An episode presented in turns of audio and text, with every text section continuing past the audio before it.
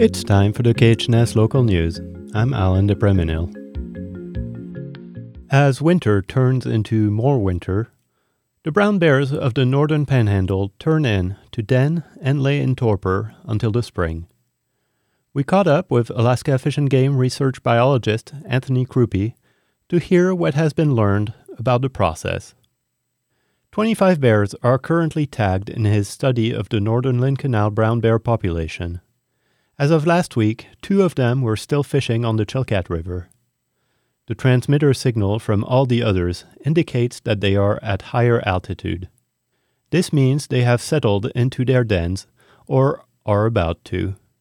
On average, in the Upper Lynn Canal, half of the bears will have gone to den by Thanksgivings. Every year around this time, each bear has to make a calculation familiar to many human fishmongers. Here is Crupi. They're weighing this balance of am I taking in more energy than it is to stay warm in this cold weather? Or is it smarter for me to kind of shut everything down and go into a winter hibernacula and be able to conserve that energy that they've stored? Their decision will depend on the weather, how good the fishing is, and how much fat they have already accumulated. Once they are ready, bears leave the river and head for the mountains.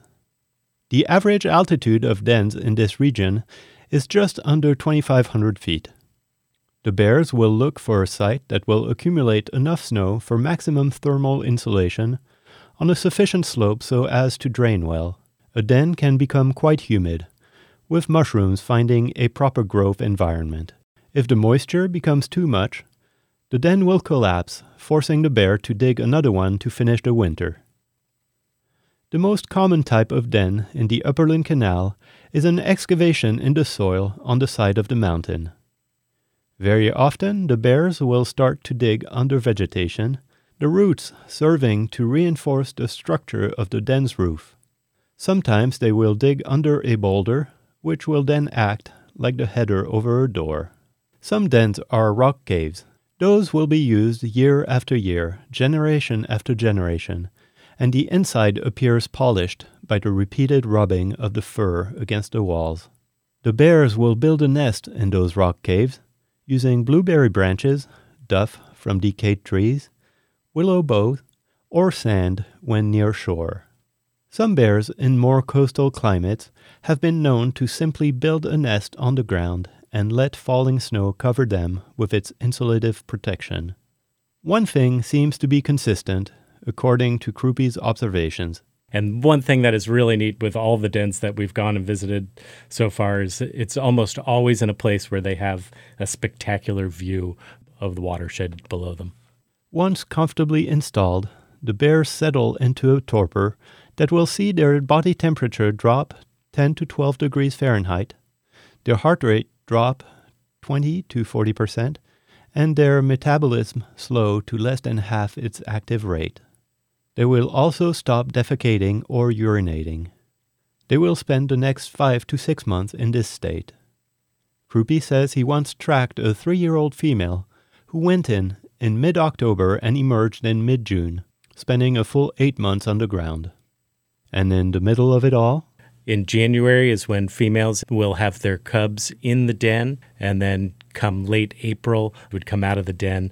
The cubs are going to be very immobile, so not really able to move that much. So one thing that's common in females that have cubs in the springtime is they spend a lot of time just on the outside of their den before the, the things green up where they can start to eat vegetation. They are really limited by how far that they can take these smaller cubs.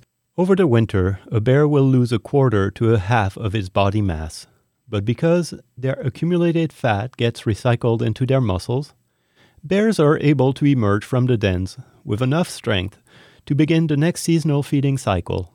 Most of the excavated dens will be abandoned and will collapse from excessive moisture. There is no indication that other animals move in and use the cavity. This thorough knowledge of denning behavior allowed Crupi to draw a map of critical denning areas that is surprisingly detailed and useful in making predictions. This can be used to make management recommendations to regulate the timber, heli skiing, and commercial flight industries. Suggestions include prescribed flight paths and predictable routes, and minimum approach distances and altitudes.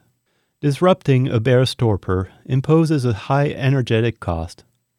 A lot of work goes into that sleep. You can find a link to Anthony Crupi's hour long presentation of the research on our website. That's it for the KHNS local news. I'm Alan Dipraminil.